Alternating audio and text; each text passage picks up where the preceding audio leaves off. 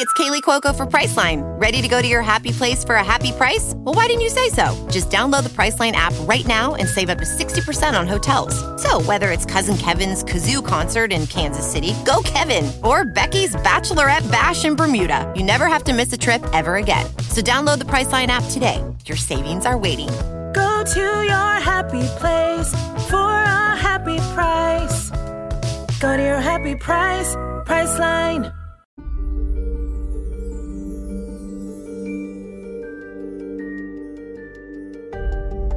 Everyone, welcome back to my channel. So happy to have you here for another video. If you are new, welcome. So today we are going to be talking about a pretty wild case. We're going to be talking about Diana Lovejoy and Greg Mulvihill. And I am definitely looking forward to hearing your thoughts on this one. But before we get into that, I do have two short announcements. First of all, I am looking for some new graphic designers to work with me on a couple different projects I have coming up for the next year. This is a paid opportunity, so if you are interested, there is a link below to apply and submit samples of your work. And again, this is for graphic designers for merchandise for the most part. I know I've got a lot of talented graphic designers in my audience, and I'm really looking forward to seeing these applications. So, Diana Lovejoy. She was born on October 26th, 1972, in Southern California. When she was growing up, she attended Mountain View High School in Mountain View, California, and then she went on to get her bachelor's degree in psychology, literature, French, and music from the University of California, San Diego. And she graduated from there in 1994. There's not that much information on her from her early days, but growing up, her friends say that she was incredibly easy to talk to. She was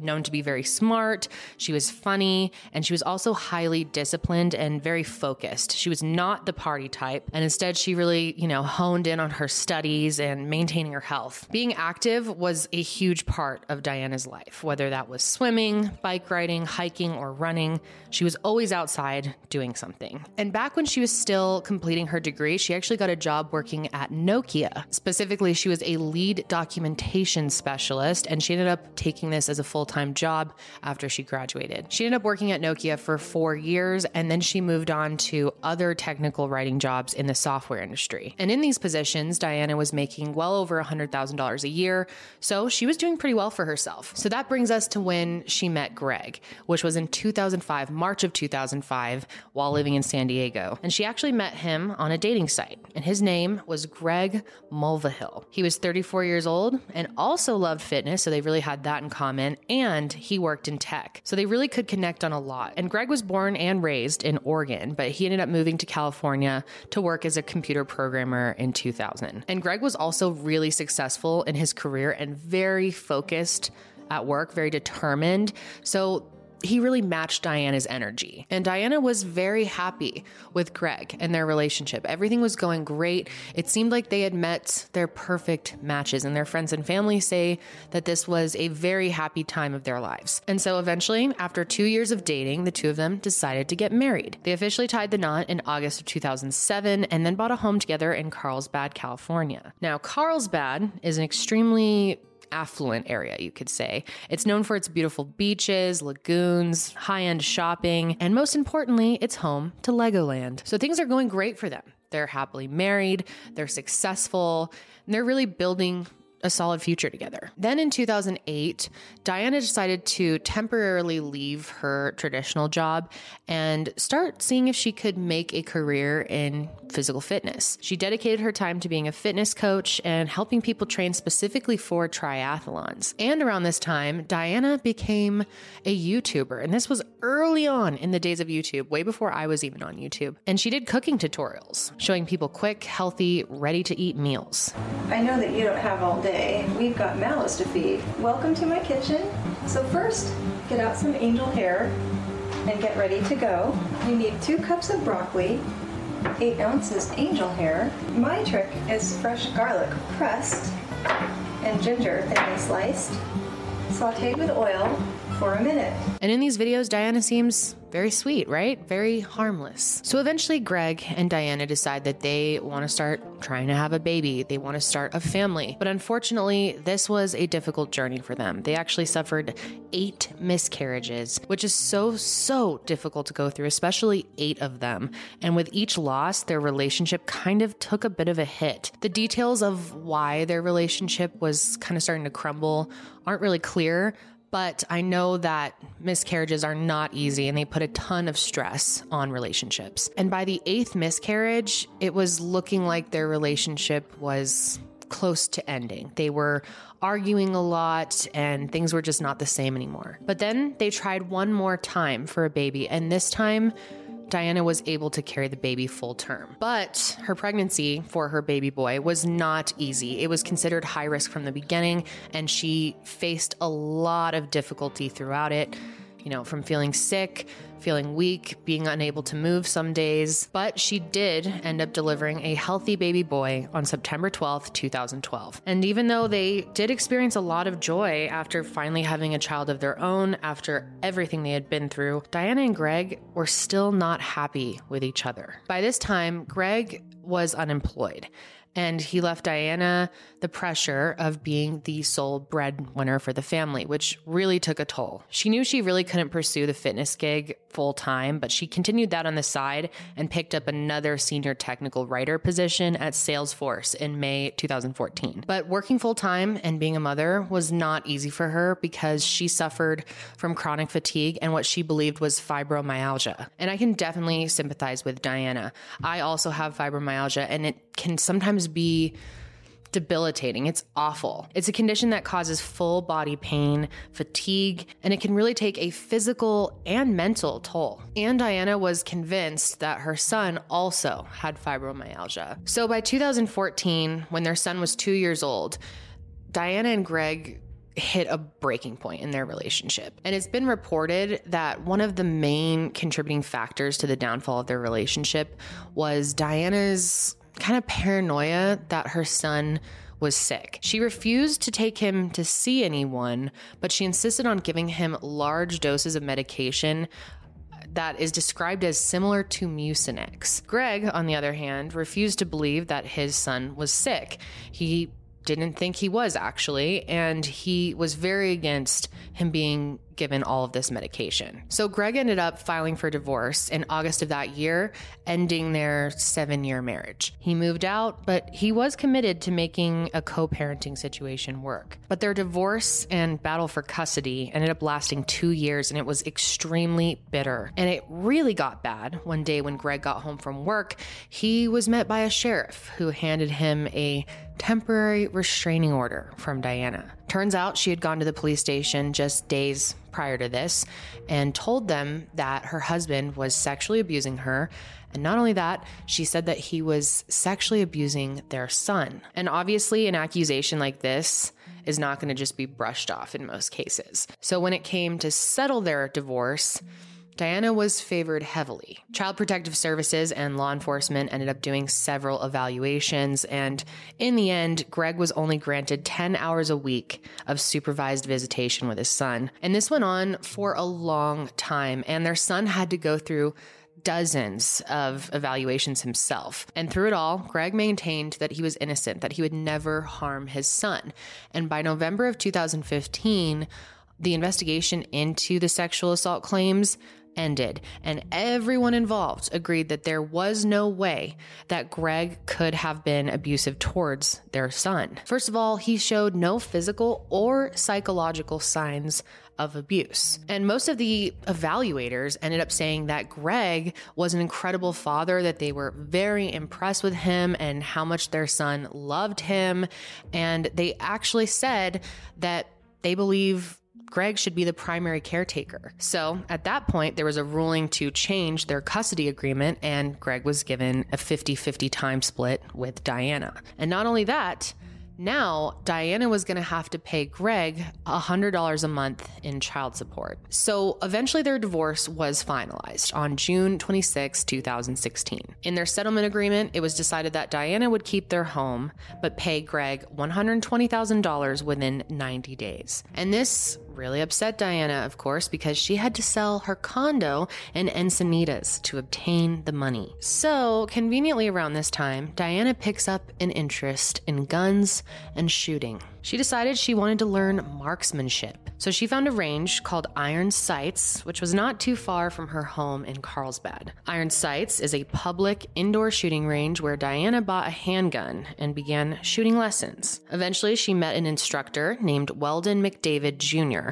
and she ended up taking private lessons with him. So Weldon was around 48, 49 years old when he met Diana, and he had a particular interest in her because she explained that her ex husband was abusive and she wanted to protect herself from him and also protect her son. And Diana was actually not the first woman who came to Weldon for private lessons specifically to protect themselves from an abusive partner. A few years back, there was a woman named Crystal Harris who came into the shooting range where Weldon was working. He remembers her walking into the store with a look on her face that he said he couldn't ignore. So he asked how he could help her, and Crystal explained that she was looking for a gun because she was afraid for her and her son's life. And Weldon did not hesitate to help her. Weldon is a natural protector, actually. He served in the Marines for 12 years. But he told Crystal that if she was going to be buying a gun, she needed to be prepared to kill her husband if that's what it came down to. And she told him that she had it in her, that she could kill her husband if she needed to. Okay, today I'm going to teach the five minute shooting lesson made famous here at shooting range I work at. So, a little while after she purchased the gun, Crystal came into the shooting range and played Weldon an audio clip that she had recorded while she was being abused by her husband. And at that moment, Weldon said he remembered wanting that man dead. Crystal also decided at this time to go to the police and she brought in that audio recording as evidence. And he was arrested, but he made bail. And she feared for her life at that point, so she contacted Weldon. So he ended up coming to her house and helped her find safe hiding places in her home and also taught her a handful of self defense moves. Luckily, Crystal's husband ended up being convicted of a sex crime before he could, you know, harm her any further. And Crystal publicly noted that Weldon helped save her. And this side story is important because it shows Weldon's character and desire to help someone in danger. So when Diana Lovejoy showed up at the shooting range and told Weldon about her ex husband being abusive to her and her son. He felt like Diana was another woman in danger who needed his help. And the two of them grew pretty close pretty fast. And Weldon's wife, Leah, was not happy about this. She noticed that they were texting a lot and she felt like it was becoming inappropriate. And Weldon kept trying to tell her, you know, I'm just trying to help this woman. I'm trying to keep her safe, give her tips. There's nothing more to it. But Leah felt like Diana was texting her husband way more than needed. And that ended up leading to issues in their relationship. And the two of them also had a son. So that made Weldon even more concerned about Diana and her son. So even though Greg had been awarded 50 50 custody of Diana and his son, Diana did not want to accept that. And she was still trying to fight for full custody in court. And throughout all their court hearings, she maintained that Greg was sexually abusive, even though several evaluations proved he wasn't. Greg knew that she was trying everything in her power to keep him from his son. So that brings us to September 1st, 2016. Greg gets a strange phone call during the night. It came in at about 10:30 that night. Greg answers it, and when he does, there's a strange deep voice on the other end. He tells Greg that he's a private investigator and that he has some information regarding the custody of his son. In particular, he said he had some documents that he needed Greg to look over. And when Greg asked to see the documents, he said he would have to show him them in person. This PI tells him that he will let him know where the documents are going to be and that he's going to have a short window of time to go there and view them. Two minutes later, he calls back and he tells Greg that they would be attached to a pole off a dirt path on Avenida Soledad, which is a very random place right off the road, as you can see from this map. And that's all he said. So Greg leaves this phone call feeling very worried, very confused. So he ends up calling non emergency dispatch to see what they think. Is it safe for him to go? And their consensus was, you know, it's ultimately up to him. But they did tell him that it seemed a little off. But ultimately, Greg decides to go. He said he felt like he had worked so hard to clear his name and to get 50 50 custody of his son. So he didn't want to take any chances that the case could possibly be reopened. And he wanted to see what this was all about. But he decides he shouldn't go alone. So he calls up his boss, who's actually a good friend of his. His name is Jason Kovach. And the two of them go to this strange pole. It was around 11 p.m. that they arrived at the dirt path that leads to the pole. They start trekking up the dirt path in search of this pole that contains these alleged documents. Now, during the day, finding this pole would have been really easy and relatively safe. But that night, it was the start of a new moon, and it was one of the darkest days of the month. As they head towards the pole, they only have a small bicycle light with them as a flashlight, and their only weapon is a child's baseball bat that Jason is holding. So they use their light to kind of illuminate the path.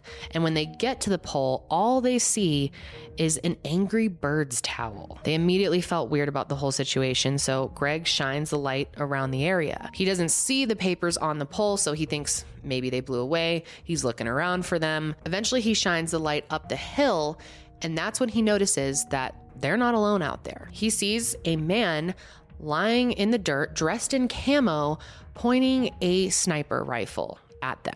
After the second time of shining the light on it and staring at it for a second, I realized I was looking at a barrel and a scope of a gun. It's not clear who exactly said it, but one of them yells out gun or run. It's also not clear which word exactly was said, but anyway, point gets across to both of them and they take off running the opposite direction. And this man laying on the ground starts shooting at them a total of seven times. And luckily, only one of those shots actually hit Greg. He was shot in his chest to the left side of his heart. And he was you know, just running on adrenaline. So he didn't even realize that he had been shot until they got back to the car. But once he realizes what happened, his body starts shutting down. And he knew it was bad. Jason knew it was bad. So he decides to pull over and he calls 911. And Greg was bleeding onto the front seat of the car. Hello, this is 911. Yeah. I, uh, my friend has just been shot. Do you know who shot him? There's a guy lying down like a sniper. A sniper? Did you see him at all? Briefly, we saw the, the gun, and he shot at us like six or seven times. Greg was quickly rushed to the hospital, and Police went out and searched the area and even had helicopters circling around to see if they could find this person. And at first, police thought they were looking for a random active shooter, that it was unrelated to why Jason and Greg were actually out there that night, that it was just random. And when they searched the area, they came up with nothing, literally nothing. They didn't even find the shell casings. And that made them feel like whoever they were looking for was experienced and had known to collect those before leaving the scene. And I shouldn't say they didn't find anything, because they did find something. Something very weird. They found another towel, and this one was covered in human feces. And this towel was left where they believe the shooter was lying down. Sergeant Debbie Ernst was one of the first at the scene, and she remembered something helpful. She remembered that Greg had called non emergency dispatch right before this all happened and said that he was being called out there by a private investigator. So they asked Jason about it. He confirms it. He says, you know, he got this weird call and he asked me to join him because he was unsure about the situation. Now, thankfully, Greg survived and he was able to talk to investigators about what he experienced. And he also explained that he and his ex wife, Diana Lovejoy, were in a horrible custody battle. And he also said that he didn't believe she was the one who actually did the shooting. So police obviously go interview Diana. And when they do, her demeanor just doesn't sit right with them. One officer even said that Diana appeared to be giggling at one point. They just felt like something was off, but Diana claimed that she had nothing to do with this and she had been home all night. So the police knew that the best way and possibly only way that they're going to track down the person who actually committed the shooting is by figuring out who made that initial call to Greg. They felt like it was pretty obvious that Greg had been lured out there and that it had something to do with his divorce and custody of his son. So investigators start by tracing the cell phone number used to call Greg that night, and they learned that it was a prepaid burner phone, which was, you know, largely unhelpful. But they were, however, able to trace where the phone had been purchased, which was a local Best Buy. So police were able to obtain CCTV footage from that Best Buy, and they combed through the tapes waiting to see who exactly purchased that phone. And it wasn't long until they spotted none other than Diana Lovejoy in the footage buying the phone that was used two weeks later to lure Greg to where he was supposed to be killed. And of course, this gave Carlsbad police enough evidence to arrest Diana and bring her in for further questioning. And they also searched her home and found the exact outfit that she was wearing in the Best Buy footage. But when they bring her in, Diana, of course, denies everything. She insists that she was home that night and had nothing to do with what happened to Greg. In the interrogation, the police straight up ask her if she hired someone to kill her husband. And she says she didn't, but it only took a little more pressing for Diana to start opening up. She eventually tells investigators about her relationship with shooting instructor Weldon McDavid Jr. and stated that Weldon volunteered to help protect her. And she also tells them that she and Weldon slept together. So it turns out Leah was right. And she says that she regretted this and it was only once. But further into the interrogation, Diana changes her story once again. And this time she says that she did hire Weldon, but not to kill Greg, just to scare him. She explains that she was hoping Weldon could scare Greg into giving her full custody of her son. She explains to police that she paid Weldon $1,000 and planned to give him another $1,000 after this was over, but she never wanted him to kill Greg. She just wanted him to confront him and intimidate him. So they ask her to kind of walk them through the events of September 1st. And she does. She said that she picked up Weldon at the park and ride and that he was carrying what looked to her like a rifle case. But when she asked him what was inside, he told her not to worry. And she told investigators that she didn't. And she didn't ask him any more questions after that. And then she confesses that she actually picked Weldon up after the confrontation was supposed to happen. And he said that things went wrong. She tells them that Weldon said he had no choice but to shoot. When they ask why he felt that way, she says, I don't know. I didn't ask him any more questions. So, as soon as Diana names Weldon as the shooter, the SWAT team rushes to his home. But first, they called his landline and told his wife, Leah, to grab their son and get out of the home. Not only were they planning on arresting Weldon and bringing him in for questioning, they were also going to be searching the entire home. They did not want to scare Leah and her son, of course, so they asked her to go outside. Of course, mainly they're looking for the gun, and the SWAT team did find lots of guns, but not the one that they believe was used to shoot Greg. That is until they reach the garage. In the garage, they find the upper and lower assemblies for an AR 15, which is what they believed he used. They were located under piles of foam and sleeping bags, so he tried to hide them. And the AR 15 had a silencer on it, which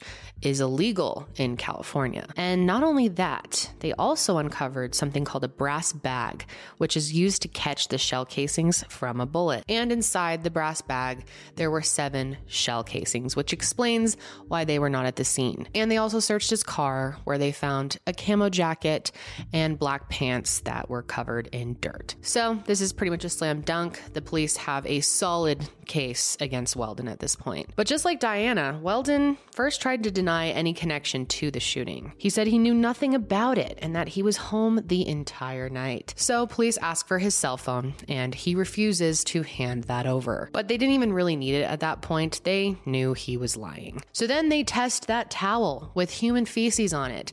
And it turns out they belong to Weldon. But even with that evidence, Weldon still tries to convince him that he was not the shooter. He said the reason he was actually out on that dirt road that day is because he was going for a run.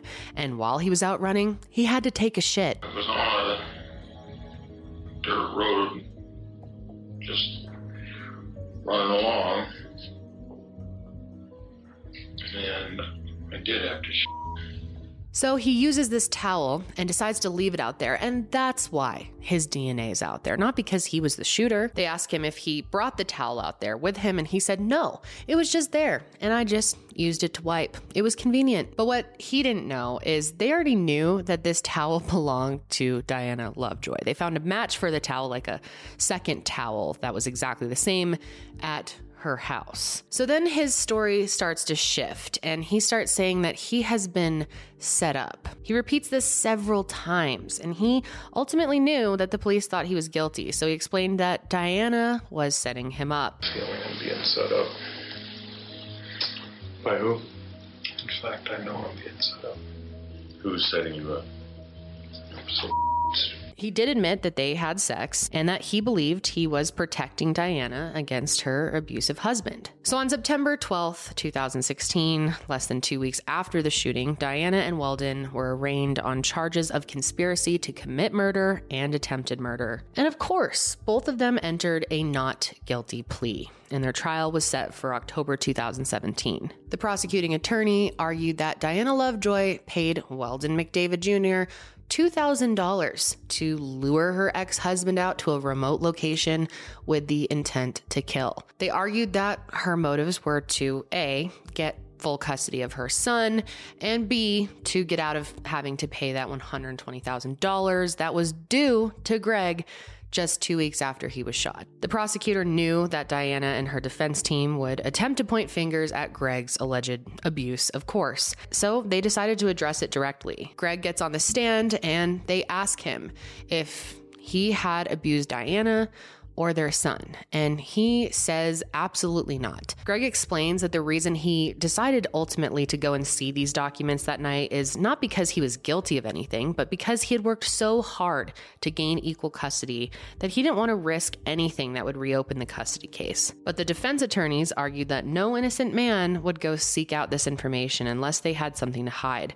But Greg still maintains his innocence. The defense also argued that the only reason Greg was lured out to that spot that night was not for the intention of being killed, but instead it was a way for Diana and Weldon to gather information against him. According to Weldon, he was simply there to take a video of Greg looking for this information, which he and Diana would use to reopen the custody case. They believed that an innocent person wouldn't have gone out seeking the information in the first place. And the defense argued that their intention was never to actually kill Greg.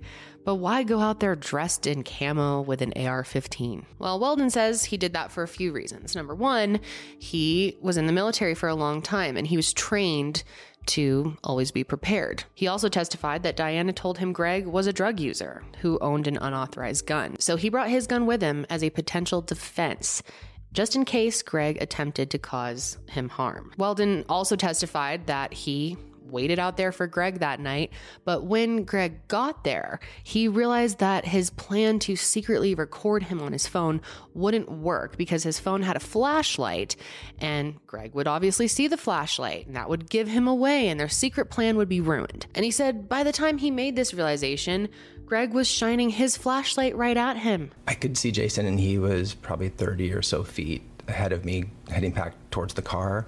And while we were running, I heard about six more rapid gunshots. So Weldon claimed that Greg having this flashlight gave him a tactical advantage because it would mess with his own vision in the event that he needed to defend himself. And that's when, according to Weldon, he heard Greg say, I have a gun. So he argues that in self defense, he shoots at the flashlight. Greg was the one holding the flashlight, and Weldon said that by eliminating the flashlight, he would no longer have a tactical advantage, and that would give Weldon the ability to defend himself if necessary. This is his argument. He claims that it wasn't until a few seconds after Greg and Jason started running the opposite direction that he realized he'd actually shot Greg. But he says that this was an accident, and that becomes a main focus of the trial whether or not this was accidental. And that's when they use this argument, which anytime I've seen this be used, it blows me away.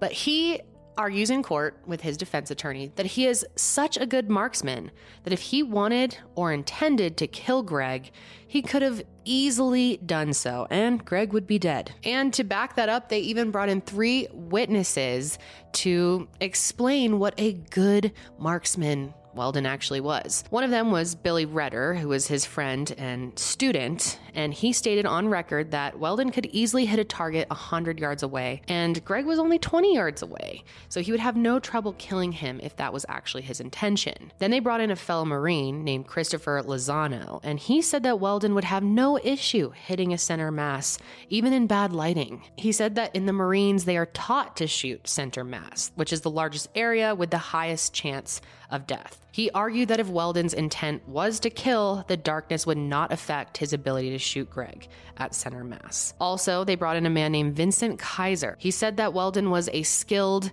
accurate, and expert rifleman, and he would have easily killed Greg if he wanted to. Weldon also testified to this, stating that he's worked as a firearms instructor for more than 17 years and would have been able to accurately shoot Greg if he wanted him dead. If I had intended to kill Mr. Mulvihill, he would have been dead. I never intended that. So, in the prosecution's rebuttal, Greg White, who is also a firearms specialist and sergeant of the Carlsbad Police Department, also testified. And he brought up that the bullet had gone through Greg's armpit area and out the other side. He stated that if Weldon was actually such a good marksman that they were arguing he was, he would have easily been able to hit the flashlight that Greg was holding. Instead, he believes that Weldon intentionally shot Greg in the chest, and when Greg turned to run, it changed the center mass, and therefore he missed. So basically, his argument was that he absolutely intended to kill Greg that night. So, next, it was time to convince the jury that Diana was guilty as well and prove that this was premeditated. So, the prosecution ended up bringing in Diana's aunt to testify. And her aunt, who's also named Diana, testified that at a restaurant on Christmas Day 2015, her niece pulled her aside and asked her if she could help her find someone to kill She claims that she told her she had, quote, all the details figured out and just needed someone to do it. Can you help me find someone to kill Greg? Her aunt said that Diana made her promise not to tell anyone about this. And what's crazy is a police deputy was actually at that restaurant that day and overheard this conversation. He contacts Diana, and she, at the time, defended her niece about it. So ultimately, Diana and Weldon were found guilty on one count of attempted murder and one count of conspiracy to commit murder. Verdict. We, the jury, in the above entitled cause, find the defendant, Diana Jean Lovejoy, guilty of the crime of a attempted murder of Greg Mulvihill. We further find true the allegation that Diana Jean Lovejoy acted willfully, deliberately, and pre- with premeditation. We further find true the allegation that Diana Jean Lovejoy was vicariously armed with a firearm within the meaning of Penal Code Section 12022, paren A, paren 1. Diana received a sentence of 26 years to life in prison, and Weldon received 50 years to life. He also was required to pay a half a million dollars in punitive damages to Greg. And when Weldon was receiving his sentencing, Diana ends up passing out in the courtroom. We, the jury, in the above entitled cause, find the defendant, Weldon K. McDavid, guilty of the crime of conspiracy to commit murder. All right, we're going to need to take a break. You're done.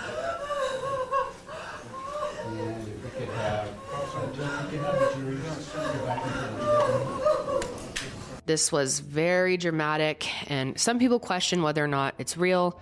I have no idea. You guys will have to let me know your thoughts on that.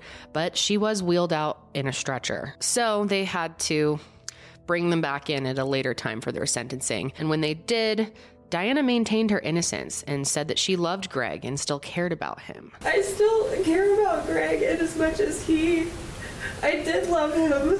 I loved him a lot. And I really cared about him, and I still care about Greg. Would never take Kale's father away from him.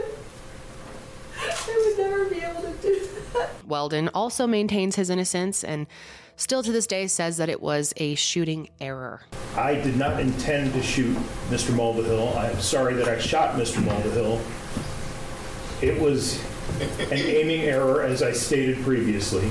And of course, both Weldon and Diana tried to appeal their sentences, but they were both overturned. And there isn't too much information out there as far as how Greg is mm-hmm. doing or how his son is doing, but I assume they're both doing a lot better with Diana behind bars. It's so crazy to me how desperate people will get, especially when it comes to divorce situations or relationships ending in turmoil, to think it's that easy to just go out and hire someone to kill your husband is pretty wild. The one thing that does get me about the whole situation is that she was only going to pay him two grand. Seems pretty low, but at the same time, Weldon seems like the kind of guy that would have done this with or without the money.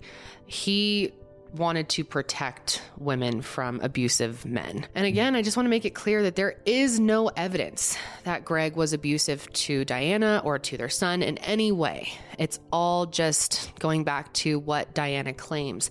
And again, there were several evaluations done by different agencies, and none of them found a shred of evidence that Greg was abusive. In fact, they all thought, or most of them thought, that Greg should be the primary caretaker. So I think that says a lot. That is going to be it for me today, guys. Thank you for joining me for another episode. And make sure you follow the show on Spotify and Apple Podcasts. It really does help me out. If you want to watch the video version of this show, you can find it on my YouTube channel, which will be linked, or you can just search Kendall Rae. I will be back with another episode soon, but until then, stay safe out there.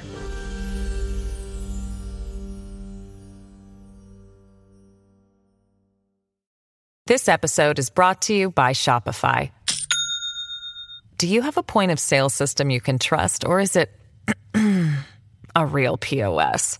You need Shopify for retail. From accepting payments to managing inventory, Shopify POS has everything you need to sell in person.